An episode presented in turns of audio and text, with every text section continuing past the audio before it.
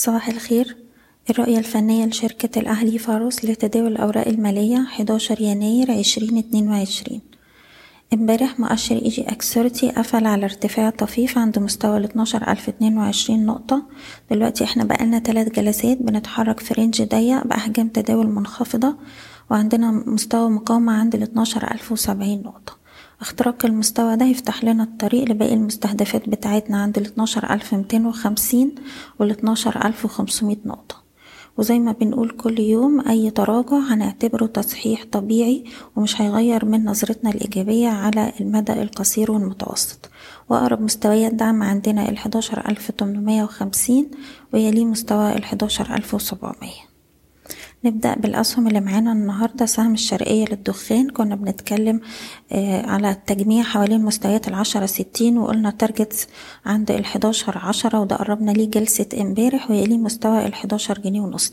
دي المقاومات اللي بنجني فيها بعض الأرباح لكن الصورة الأكبر للسهم إيجابية والسهم في مرحلة تجميع وهيبقى اختراق مستوى الحداشر ونص. هيبقى إشارة مهمة جدا وهيبقى ليه تارجت عند التلاتاشر جنيه وتمانين قرش.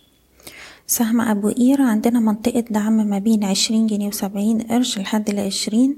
المنطقة دي جيدة للشراء والمقاومات بتاعتنا عند الاتنين وعشرين والتلاتة وعشرين جنيه.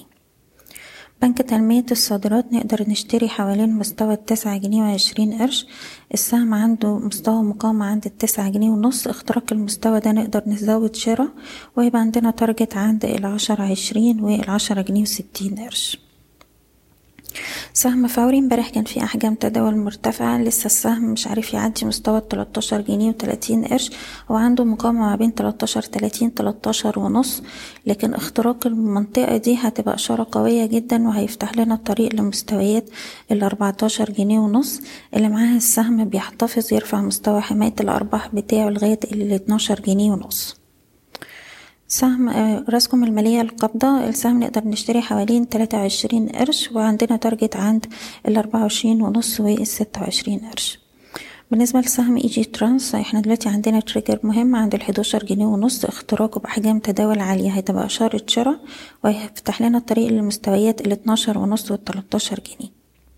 أخيرا سهم موبكو السهم بيستهدف مستويات المية جنيه والمية وستة. اللي معاه السهم ممكن يرفع مستوى حماية الأرباح لأقرب دعم عند الاتنين وتسعين جنيه وعندنا مستوى دعم رئيسي عند التمانية وتمانين جنيه. بشكركم بتمنى لكم التوفيق. إيضاح الشركة غير مسؤولة عن أي قرارات استثمارية يتم اتخاذها بناء على هذا التسجيل. شكرا.